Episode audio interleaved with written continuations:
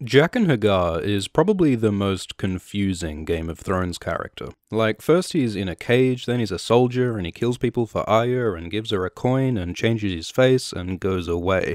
Then three seasons later, in Braavos, there's this old guy who's actually Jaqen, but he says he's not Jaqen, then he dies, then he's still alive, then he's like, you are now no one. In the books, things are different again. Jaqen isn't at the House of Black and White in Braavos, but he does turn up at the Citadel at Oldtown, disguised as an alchemist. And there are all these theories, all these connections Jaqen and the Faceless Men have with Euron Greyjoy, dragons, and Valyria. Some people even think that Jaqen may be Syrio Forel. So let's work this stuff out. What's going on with Jaqen H'ghar? In Book and Season 2, Arya joins a group of Night's Watch recruits led by Yoren. Most of them are prisoners from the dungeons of King's Landing, and three of these are considered so dangerous that they're kept chained up in the back of a wagon. There's Biter, a monstrous man with pointed teeth, Rorge, a brute with no nose, and then there's Jaqen H'ghar, a handsome, smiling, polite man who says he's from the city of Lorath. Jaqen is nice to Arya, asks her for beer, tells her she could make a friend. Later, when the group is attacked, Rorge and Biter's wagon catches fire, and Arya saves them from the flames by bringing an axe to break their chains. When Arya is taken to Harrenhal, Jaqen turns up again, apparently having joined under the Lannisters as a mercenary. Jaqen tells Arya that since she saved him and Rorge and Biter from the fire, the Red God is owed three lives, so Jaqen offers to kill three people for her. Once this death debt is paid, Jaqen says his time is done. He magically changes his face into another man's, taking on a whole new identity. The name Jaqen, the face, the manner of speech, the whole personality is revealed to be a lie. The truth is that this person is an assassin of the Faceless Men. The Faceless Men are a secretive society of assassins. You pay them and they'll kill someone for you. They're said to be very expensive, but very effective. When Arya joins the Faceless Men at their base in the House of Black and White in Braavos, we learn that the Faceless Men aren't just assassins, they're also priests who worship death. They believe that every different religion has some figure that represents death, so they call death the many faced god. When Jaqen was talking about the Red God before, he was talking about the Lord of Light as a face of the many faced god, one of many aspects of death.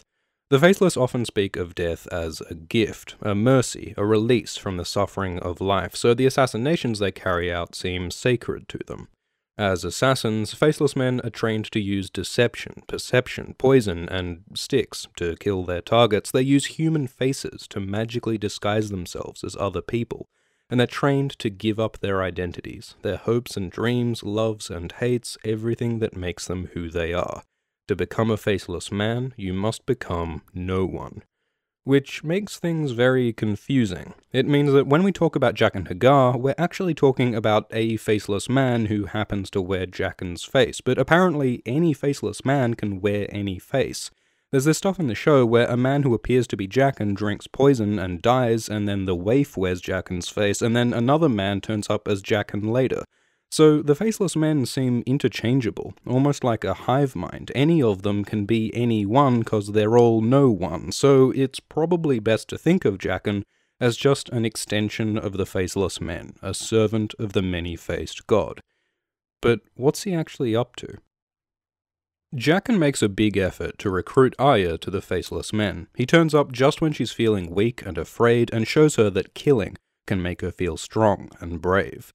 By letting her pick three of her enemies to kill, Jaqen gives her a taste of the power of being a faceless assassin. Never mind that a real faceless assassin doesn't get to pick their own targets. He shows off by changing his face in front of her, and that's when he tells her to come with him to Braavos to learn the same magic, as though the House of Black and White was more Hogwarts than Death Cult. He fails to mention all the downsides of being with the Faceless, like living in a stone temple, scrubbing corpses, daily beatings, and, you know, completely giving up your identity to become no one. Jaqen's like some slimy army recruiter. He manipulates Arya into joining the Faceless Men, and some fans believe this was his mission all along. Maybe that the manipulation begins with Syrio Forel. Syrio Forel is the Braavosi swordsman who trains Arya in King's Landing, and he teaches her many of the same things that Jaqen and the Faceless Men teach how to be sneaky, how to stand very still, to see things as they truly are, and that violence can make her feel strong. Syrio's training is like the perfect introduction to a later training with the Faceless Men, like uh, How to Be Badass 101 before the more advanced badassery at the House of Black and White. In the show, Syrio tells Arya there is only one god, and his name is Death, which lines up with what Jaqen says later there is only one god, a girl knows his name. So the theory here is that the reason for these connections and similarities between Syrio and Jaqen is that Syrio is Jaqen, another false face of the faceless men who came to King's Landing specifically to train Arya and recruit her as a faceless assassin. Which could maybe be possible. The last time we saw Syrio, it looks like he's about to be killed by Meryn Trant, but maybe he actually escapes and somehow ends up in the Black Cells with the face of Jaqen H'ghar in time to be recruited to the Night's Watch in the same group with Arya. But why would Syrio slash Jaqen deliberately get himself locked up in the black cells and in that cage that almost got him killed? Surely he could have found another way to stick with Arya if that was his goal. And if it wasn't deliberate and he got locked up by mistake, it's a pretty big coincidence that he just happened to be recruited into the same group Arya was traveling with. So either way, this doesn't make much sense. And what about Syrio himself? Like, did the Faceless Men seriously kill and replace the First Sword of Braavos just so they could train a random Westerosi nine-year-old? Is Arya really such an amazing potential assassin to be worth all this hassle? And how would the Faceless Men even know about her? Do they have spies at Winterfell? The more you think about it, the less sense it makes for Syrio to be Jaqen. The more likely explanation is that the reason why Syrio's training fits with Jaqen's is because this is a story. It needs to fit, it needs to have a flow to it. Arya's arc explores themes of violence and loss of identity, so naturally she meets mentors who gradually guide her down that path. Not every character has a secret identity, but some of them do. The Alchemist is a mysterious character we see in Feast at Old Town. He makes a deal with a guy named Pate, a novice at the Citadel where maesters are trained. The alchemist gives Pate a gold piece in return for a certain key, a key said to be able to unlock every door in the citadel. We're told almost nothing about the alchemist, but we do get a description of his face.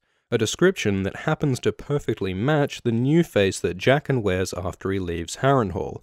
Full cheeks, a hooked nose, a scar on the right cheek, and curly black hair. The alchemist is another false identity of the faceless men, probably the same man as Jaqen. So, in Feast, this alchemist gets his key and then he appears to kill Pate, but later, when Sam arrives in Old Town, he meets Pate alive and well, but there are some weird things about him. The clues suggest that this Pate is actually the alchemist in disguise, who is probably actually Jaqen in disguise, who is actually a faceless man in disguise. And now this babushka assassin is bunking with Sam Tarly in Oldtown, holding a key said to be able to unlock every door in the Citadel. But why? What do the faceless men want in the Citadel? We're given one clue. In Dance, Tyrion mentions a book, a fragmentary, anonymous, blood-soaked tome called Blood and Fire, or The Death of Dragons, the only surviving copy of which is supposedly hidden away in a locked vault beneath the citadel. When Pate gives the alchemist the key, he specifically wonders if the alchemist might want a book locked down in the vaults of the citadel. So the clues suggest that the faceless man wants this book. But why are the faceless men interested in dragons? In Feast, the kindly man tells Arya how the faceless men began. His story goes back thousands of years to the Valyrian Freehold, the empire of the original Dragon Lords, who ruled most of the known world through the power of their dragons and their slaves.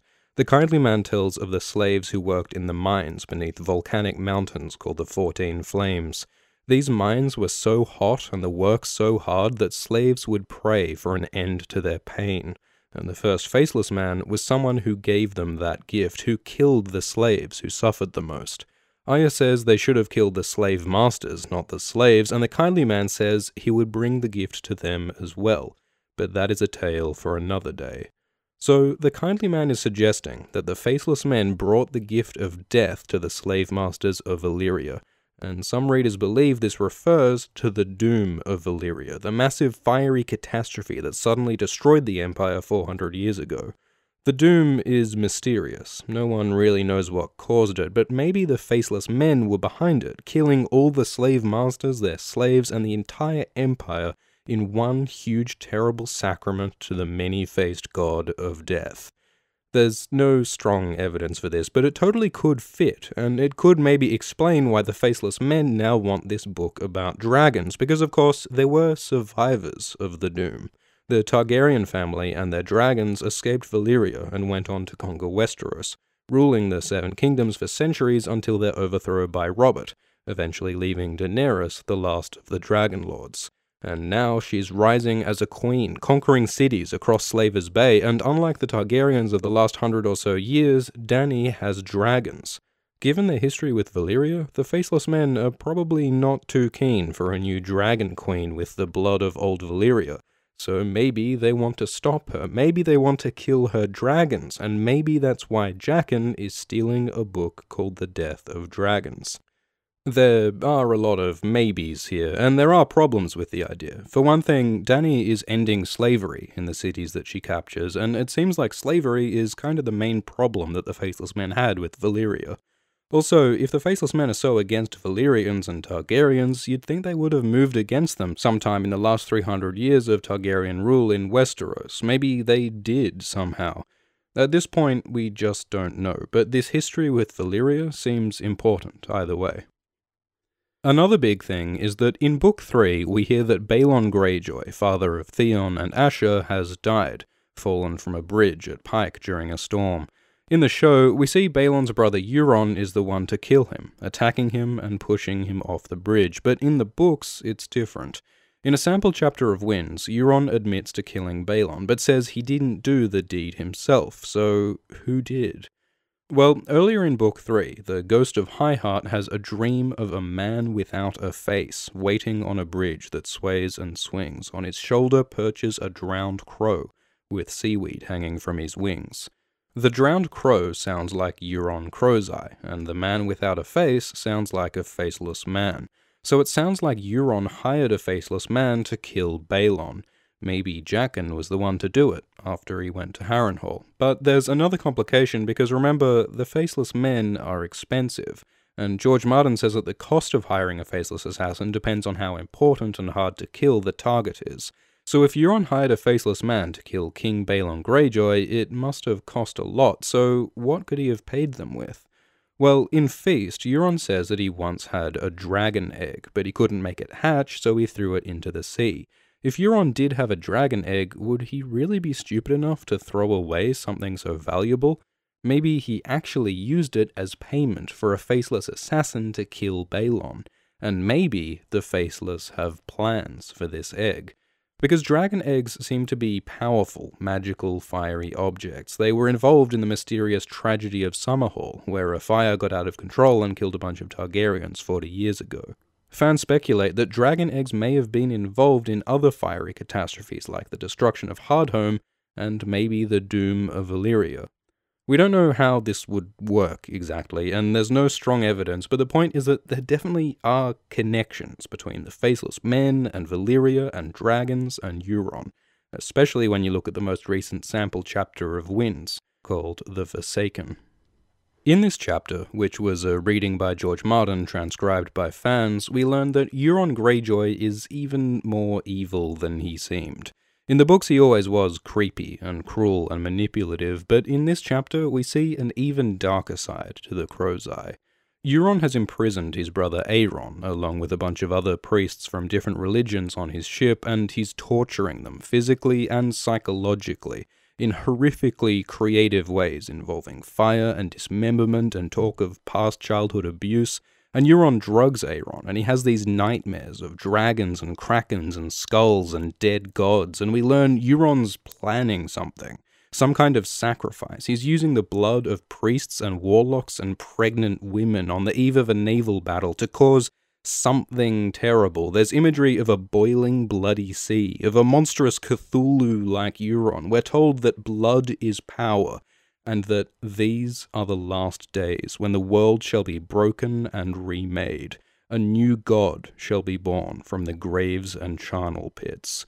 So this is vague, but terrifying, and it could possibly connect to the Faceless Men, who are, after all, a literal death cult. Killing and blood is kind of their jam, and there are some real connections here, like the use of priests from all different religions is kinda like the many-faced god. And also, all this is happening just off the coast near Old Town, which is where the Faceless Alchemist is.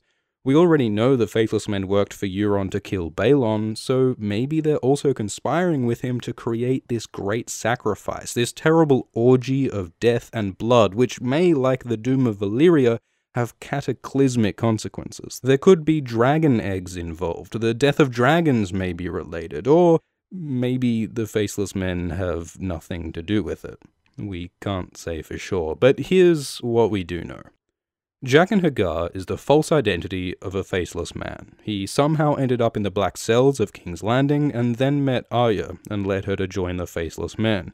It's possible that he was working with Arya all along as Syrio Forel, but that doesn't seem likely. We do know that the alchemist, now Pate, is a faceless man, probably the same one as Jaqen, and he seems to be planning to steal a book about dragons from the Citadel.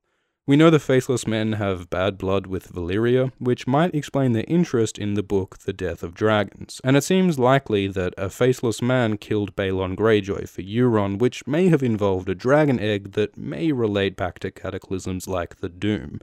Lastly, we know that Euron's planning some terrible sacrifice, which could also somehow relate to Jaqen, the Faceless Men, and their many-faced god. So that probably raised more questions than it answered, but that's kind of the fun of this character. Comment below what you think Jaqen H'ghar and the Faceless Men are up to, and make sure to subscribe if you haven't already. Thanks for watching. This video draws a lot from the ideas of the Song of Ice and Fire fan community, so there are links in the description to some really great essays and forum posts if you'd like to have a look. Thanks to all supporters on Patreon, including Katie Murphy, Jeremy Cashin, Amy McCracken, Thomas McGilroy, Elijah Roseberry, Sybil Starr, Elise Harper, Gregory Folk, Decoy Octopod, Teddy, Ron Jan, and Spike. Cheers.